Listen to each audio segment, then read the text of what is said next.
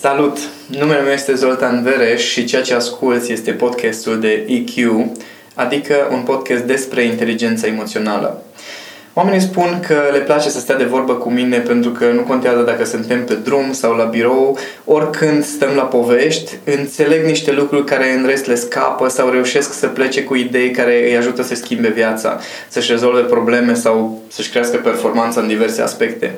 Una din colegii mele i-a venit ideea să înregistreze aceste discuții ca să le poată reasculta și am zis, atunci dacă tot înregistrezi, de ce să nu le dăm și altora? Dacă pe tine te ajută să reasculți aceste înregistrări, hai să avem niște discuții pe care să le poți da și la oameni să poată să ajungă și la alții.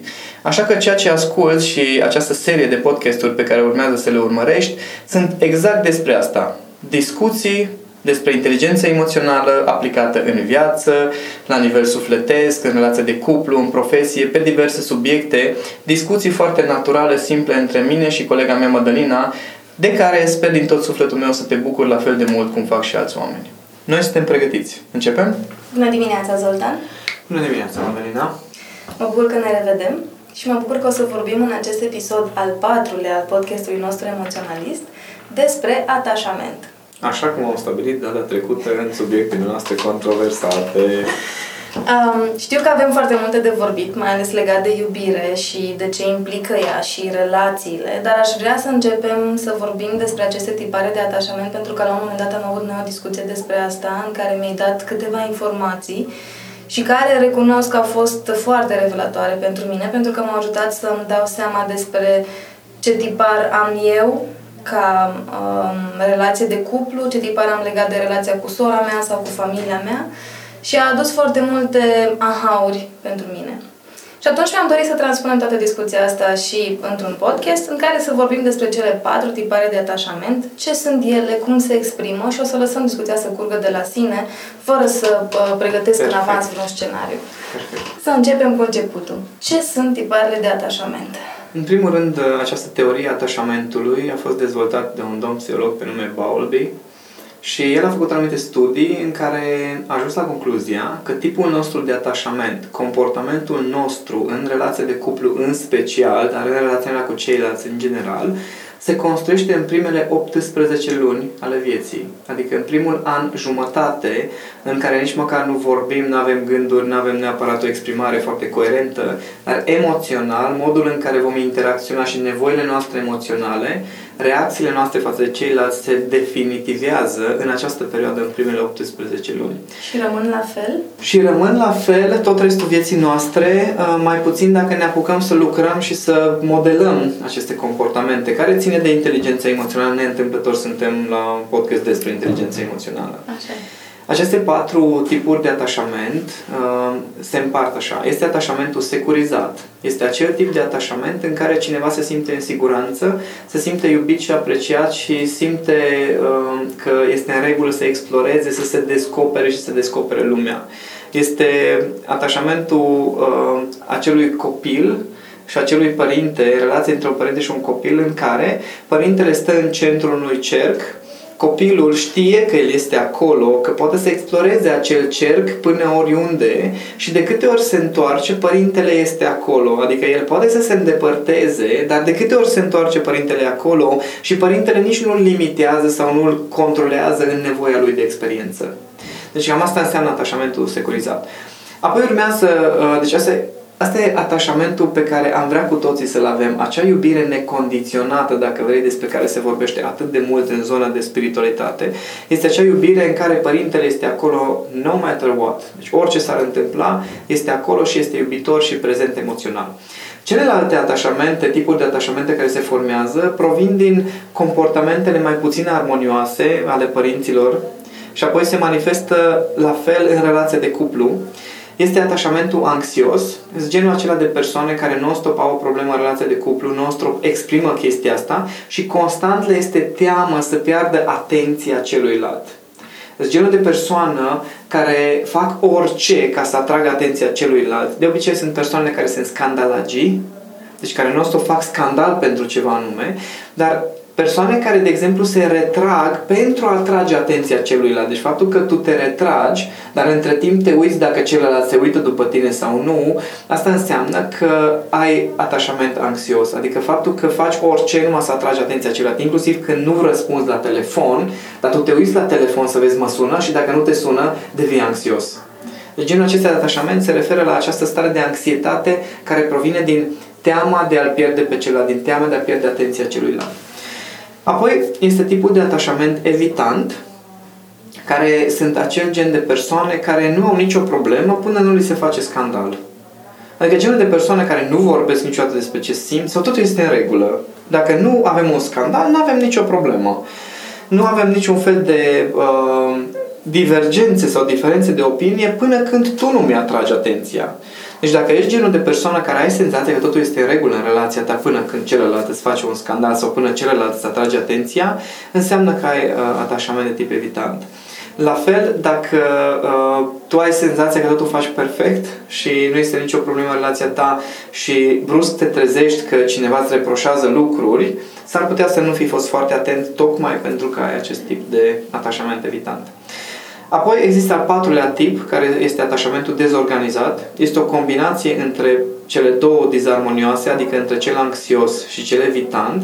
Sunt genul de persoane care uh, sunt anxioși, adică umblă după celălalt, până când obține atenția celuilalt, după care devin evitanți după care încep să, de, să fugă de celălalt. Uh, cel anxios și cel evitant uh, sunt uh, tipologiile vânător, respectiv vânat. Anxiosul este cel care este vânătorul, care tot timpul caută atenția celălalt și tot timpul trebuie să facă ceva, tot timpul trebuie să facem ceva. Evitantul este cel care e foarte bine singur și de obicei este cicălit și vânat de cel anxios. Dezorganizatul al patrulea tip este cel care alternează între cele două, între vânător și vânat.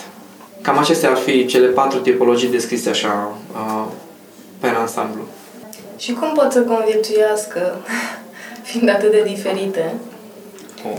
Deci nu doar cum pot să conviețuiască, este interesant că atunci când două persoane se cuplează, în majoritatea cazurilor, un anxios se cuplează cu un evitant. Pentru că dacă ar fi doi anxioși, ei nu s-ar suporta reciproc. Dacă ar fi doi evitanți, n-ar fi împreună. Ar trăi viața separat.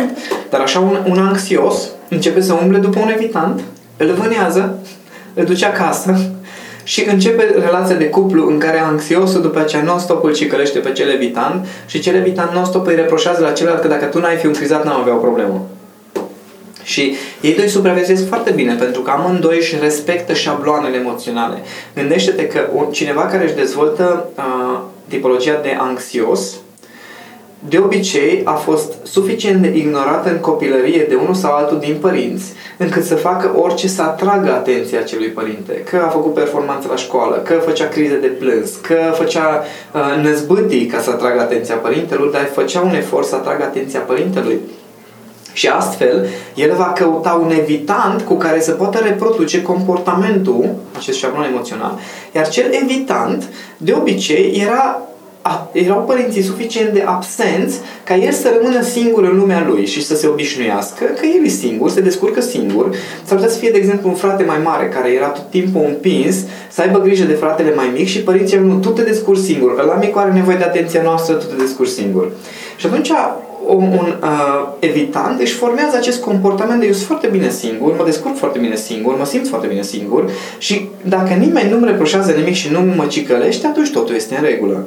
Când în schimb vine uh, anxiosul și începe să cicălească, s-ar putea să fie anxiosul mama, de exemplu, care era non-stop critică și non-stop îl critica și asta să-l fi făcut să se închidă. Deci există foarte multe feluri prin care se formează comportamentele astea. De important de știut că ceea ce trăiești în relație de cuplu, dacă ești tipologia anxiosă, evitant, acestea sunt cele două care se manifestă cel mai des, dacă ești anxios sau evitant, ce faci este de fapt re, uh, reproduci niște șabloane comportamentale pe care le-ai dezvoltat în copilărie prin interacțiunea cu părinții. Și o să găsești persoane lângă tine, o să atragi în ghilimele, adică o să alegi inconștient persoane care să te ajute să reproduci același comportament. Dacă eu am uh, tipar de atașament anxios și aleg o persoană care are tipar uh, evitant, cum trăiesc armonios cu acea persoană? Primul pas este să îți descoperi propriul tău stil de atașament și să-l înțelegi Adică să înțelegi că ți-ai dezvoltat comportamentul ăsta și că ai tendința de a trage de celălalt, de a cicăli, de a tot atrage atenția, de a-ți fi teamă când celălalt are alte preocupări. Apoi să înțelegi felul lui de a fi, felul de a fi a celuilalt. Faptul că ăla evitant, în momentul în care l-ai criticat sau l-ai atacat în vreun fel, se închide și nu mai ai acces și o să devină și mai evitant și tu o să devii și mai anxios. anxios. În momentul în care înțelegi mecanismul ăsta, o să trebuiască după aia să înveți să-ți controlezi propriile comportamente. Pentru că, dacă tu, de exemplu, uh, faptul că ai pus întrebarea probabil că înseamnă că ești genul care are atașamentul anxios, pentru că un ataș- ceva cu atașament evitant nu are probleme în relație de cuplu. Și atunci, de obicei, cei care vor să rezolve problemele sunt cei cu atașamentul anxios și atunci încep să tragă de ele la ce le îndepărtează și mai mult prin asta. Ei, în momentul în care ca și anxios, nu mai îți exprimi anxietatea, nu mai reproșezi celuilalt, nu mai atragi atenția și chiar îți schimbi atitudinea cu adevărat, atunci se creează acel ceva care se numește atașament securizat. Adică îi oferi celuilalt condiții să fie fix cum își dorește, îl iubești, îl apreciezi și ești acolo orice s-ar întâmpla.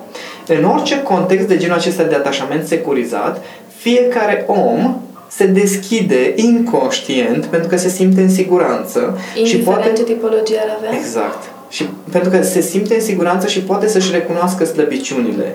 Evitanții de obicei devin evitanți pentru că nu vor să recunoască slăbiciunile, că au defecte, că nu, că nu se simt suficient de buni într-un anumit context. Și de asta se retrag și fug când cineva le atrage atenția sau cineva apasă pe butonașele lor. Și atunci, dacă tu nu mai apeși butonașele lor și îi lași în pace să fie cum simt ei, ei o să vină în mijlocul cercului pe care l-am descris și o zic că fii atent, am descoperit niște lucruri. Dacă în momentul ăla iară devii anxios și vezi, ți-am zis eu, tăcă, tăcă și încep din nou, iară se îndepărtează pentru că ei fug de acest, acest uh, comportament. A fost o nuanță foarte fină pe care ai subliniat-o în momentul în care îți schimbi atitudinea sincer și pe bune Adică nu doar să spui, știi ce, eu n-am să-ți mai spun nimic de acum încolo, fii tu cum vrei să fii, că eu am altă treabă. Uh, cum faci schimbarea asta sinceră în tine? Aici intervine inteligența emoțională? Aici intervine deja uh, gradul avansat de inteligență emoțională, pentru că gra- primul nivel este ca într-adevăr să nu exprimi această stare. Adică ai starea de anxietate în continuare, dar nu o exprimi. Asta e primul nivel, adică, adică nu mai spui, mai nu mai cicălești, da, mai taci din când în când, exact. okay. Ce ziceam la, introver- la extrovertiți, învață să mai taci din când în când. Asta e primul pas. Al doilea pas este să înțelegi că nu celălalt e de vină pentru starea ta de anxietate. Și că e în mine și că e indiferent ce ar face el, e tot se exact. va activa. Și indiferent dacă ar fi el sau altul, se va activa același lucru. Pentru că ai mai fost anxios și în alte relații. Da. exact. Și faptul că tu manifesti un comportament pe care ți l-ai dezvoltat începând relația cu părinții, nu o să dispară. Chiar dacă el s-ar schimba, că noi, asta e senzația noastră, creierul nostru vine și vine cu o stare și după vine cu o explicație. Fie de ce ai starea asta? Că doar nu ai degeaba. Și dacă el s-ar schimba, atunci și eu Atunci și eu aș fi tot, ar fi perfect. Doar că niciodată nu s-a întâmplat chestia asta. Că puteai să alegi pe unul care nu e așa. Uh-huh. Dar le-ai ales fix pe ăsta. Ceea ce înseamnă că inconștient și șabloanele tale sunt la fel. Și atunci când înțelegi că nu el este de vină pentru starea ta și nu mai încerci să-l schimbi pe el, ăsta e momentul în care începi să oferi un atașament securizat. Asta e momentul în care începi să-l lași pe el, să fie cum vrea el și poți să-l iubești pe el cum îi, pentru că nu el îi devină pentru ce simți tu. Ce simți tu este starea ta, șabloanele tale, lumea ta interioară și da, există o explicație, dar nu există o legătură cauzală. Și acum uh, vin întrebările uh, de război, respectiv Așa. bărbați versus femei. Mm-hmm. Sunt aceste tipare uh, de atașament, cele patru ar fi corect să spunem că femeile au tendința să fie mai mult anxioase și bărbații mai mult evitanți? Corect. De ce? De ce? Este pentru că noi bărbații nu suntem atât de mult în contact cu lumea noastră emoțională. Asta e o chestie biologică. Noi bărbații avem programarea biologică de a nu recunoaște că greșim. Nu știu dacă am apucat să explic asta la un moment dat. S-a înregistrat audio pe podcast că bărbații... Acum o să oferim o să oferim și explicația. Uh, biologic vorbind, noi bărbații suntem masculul alfa în haită uh-huh. cel puțin biologic, da? Măcar atâta să ne acordați încredere. E, în momentul în care un mascul alfa recunoaște care slăbiciuni și de dovadă de slăbiciuni este atacat și detronat, Așa. din cauza asta, noi bărbații, biologic vorbind, avem un fel de protecție împotriva a arăta sau a recunoaște vreo slăbiciune.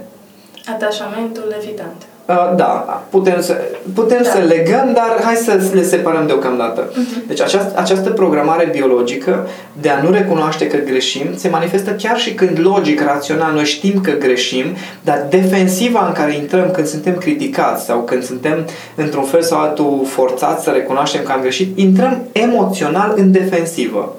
Și nu, chiar dacă mental zice, da, știu, dar nu mai zi. E? Știu, dar nu vreau să știu.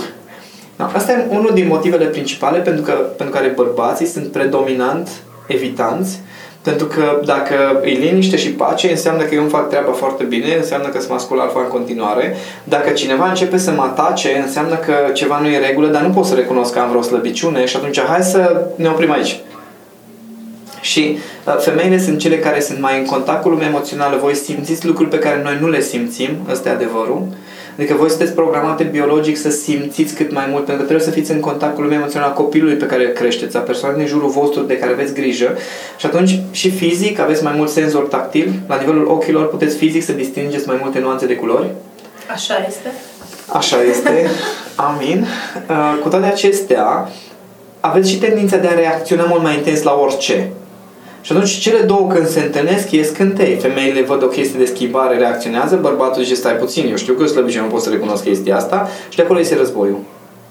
Și pur și simplu avem nevoie să înțelegem că fiecare specie suntem diferiți și avem nevoie să înțelegem că avem de învățat niște lecții. Nouă bărbaților ne este puțin mai greu. A fost o fază foarte drăguță cu Cami la un moment dat uh, ea educând femeile să se descurce cu noi bărbații mai bine.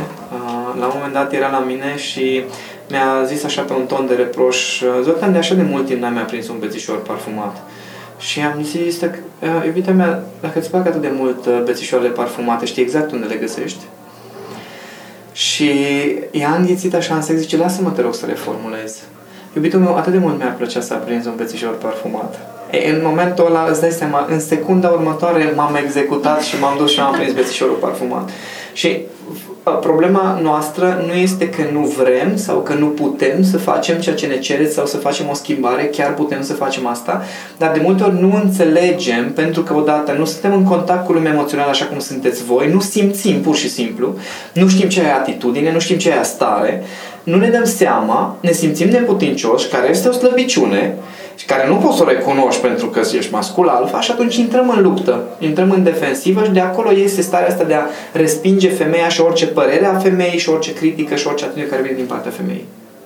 Dar în momentul în care voi veniți cu acel atașament securizat de tip mamă, în care avem voie să fim băieței cum vrem noi, în momentul acela ne este mult mai ușor. Evident, asta nu înseamnă că trebuie să tolerați imaturitatea sau nesimțirea, pentru că sunt foarte mulți bărbați care sunt imaturi, nesimțiți și oricât atașament securizat i-ai oferi, nu o să se schimbe. Dar aici intervine și discernământul vostru, discernământul vostru ca și femei, respectiv de inteligență emoțională, să-ți dai seama ce fel de om alegi lângă tine.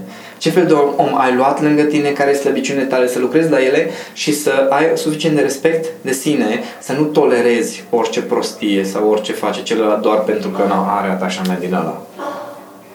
Aș vrea să mai fac o, o singură mențiune.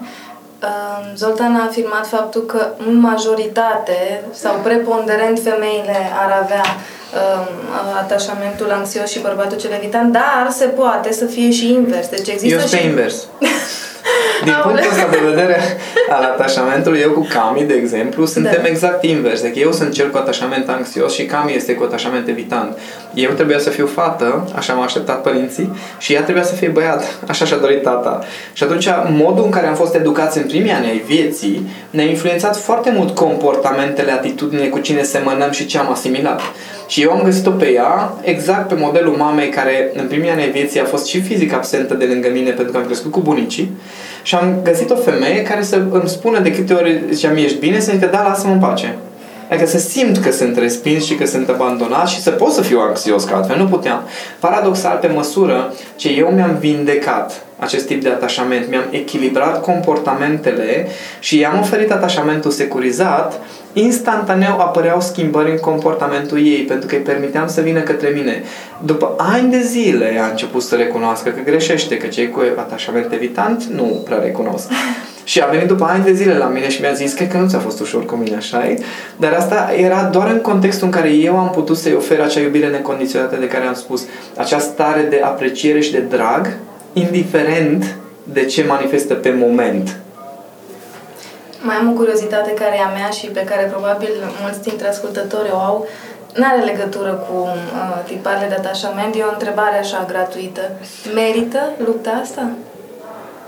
Mă refer la relațional, cum ai spus și tu, că i-a luat câțiva ani să recunoască și să vină să spună, băi, cred că nu ți-a fost ușor cu mine. Merită? Depinde. ok. Adică eu, de exemplu, uh, mă pot să recunosc în public, noi am început relația cu Cami dintr-o atracție sexuală, sincer. Adică niciunul n-am zis, wow, gata, mi-am găsit iubirea vieții mele. Eu când am văzut-o, am zis, eu trebuie să eu pun fata asta. Și a fost interesant jocul nostru, pentru că după ce ne-am cunoscut doi ani, nu ne-am văzut. După ce am început o relație care a fost destul de zbuciumată și a luat timp până când să descoperim toate acele lucruri profunde care erau în spate, la atracție, la stare de îndrăgostire, la stare de fascinație și să, să construim această stare de iubire care pentru mine a fost un construit. Deci nu e chestia aia cu las că iubirea vine după aia, cum se mai căsătoresc cu unii. Că ne înțelegem bine, las că iubirea vine după aia și rămân prieteni forever și nu o să fie iubire niciodată decât prietenie. Vorbesc de faptul că treptat am învățat amândoi să ne înțelegem comportamentele, să le tot, să tot dezbrăcăm chestiile negative care erau pe lângă și să rămână acea stare care în acest moment, pot să zic 95% din timp, este o stare de pasiune, de iubire, de drag, de dor, de lacrimi în ochi când mă uit la ea, de ne uităm unul după altul în casă, cum ne plimbăm, uh, cum se plimbă celălalt, ce doamne ce apetisant ești, asta după 10 ani. Da? Dar a însemnat primii 5 ani a fost un mic calvar în care aveam aceleași procese prin care trec foarte mulți oameni, de reproșuri, de certuri, de scandaluri, de nu funcționează, nu merge, lasă-mă că plec, evitantul, anxiosul, nu pleci, cum să pleci, că trebuie să luptăm pentru chestia asta. Dar am ajuns după o perioadă Prima dată ea a zis că simte că a găsit exact ceea ce are nevoie și că bărbatul vieții ei. Eu pe atunci încă eram un pic mai imatur. După trei ani de relație am zis, no, ok, fine, sună bine. Mi-a luat după aceea încă un pic de timp și mie ca să înțeleg cum mă iubește, să înțeleg ce înseamnă iubirea unei femei și să îi spun și eu că în acest moment simt că relația mea cu ea este atât de prețioasă încât aș trece peste orice slăbiciune de-a mea ca să pot să rămân cu ea. Și pentru mine asta înseamnă iubirea de fapt, să să-ți fie atât de prețioasă relația cu celălalt, nu, pers- nu fix cum e celălalt, ci relația ce ai construit cu celălalt, încât să fii dispus să renunți la orice slăbiciune de a ta, astfel încât să poți să rămâi cu cealaltă persoană. Și da, merită. Asta da, merită. Nu mai e nimic de adăugat. Era o curiozitate de-a mea și uh, unele detalii le știam, că am mai vorbit noi despre chestiile astea, dar am vrut să fie expuse așa frumos cum și tu să le expui ca să subliniez faptul că um, inclusiv pentru o persoană care predă inteligența emoțională, procesul nu este cu nimic mai ușor sau nu ai ars etape din acest proces, nu ai ajuns unde ai ajuns pentru că ai găsit ceva pastile minune, ci pentru că efectiv ai făcut munca. Și cred că relația dintre voi doi este exemplu cel mai bun care arată că dacă vrei o schimbare, ea nu se va întâmpla peste weekend și nici, peste, nici în două săptămâni, ci că ia timp. E muncită. Să știi că vin acum oameni la noi și spun, vai ce cuplu minunat sunteți, ce frumos v-ați găsit. Și când ne povestesc istoria noastră și prin ce am trecut și ce teste și încercări am avut noi și de câte ori era să ne despărțim, toți sunt uimiți ce da, nu, nu că v-ați găsit așa și că simțeați așa că totul e perfect. Nu. Dar am făcut e... să fie am făcut să fie. Deci am muncit efectiv relația și consider că în momentul în care doi oameni se iubesc și chiar există ceva bun acolo de la început, acea relație este perfectibilă, nu o să fie perfectă niciodată, dar e perfectibilă prin efortul cel puțin a unuia. Deci dacă unul dintre cei doi măcar depune un efort, sunt convins că celălalt o să-l urmeze treptat și poate să iasă ceva extraordinar, nu doar frumos. Ok. Mai am o rugăminte Uh, să mai faci o recapitulare, uh, să ne spui care sunt cele patru tipare de atașament și să pui întrebarea uh, către cei care ne ascultă. Ok, cele patru tipare de atașament, atașamentul securizat, unde totul este foarte frumos și iubire necondiționată, atașamentul anxios, care e vânătorul, care tot umblă și tot timpul are o problemă, atașamentul evitant, care niciodată nu are o problemă și tot timpul dă vina pe la care are problemă, și atașamentul dezorganizat, care e o combinație între anxios și evitant, care ba este anxios și vânează, ba este evitant și fuge. Uh, și întrebarea mea este, pe baza a ceea ce am povestit, dacă te-ai recunoscut într-unul sau celălalt din aceste tipare de atașament, să ne împărtășești și nou ce anume ai descoperit din comportamentele tale, ce anume ai avut uh, revelație ceva de-a lungul acestui uh, podcast. Și să ne vedem cu bine data viitoare.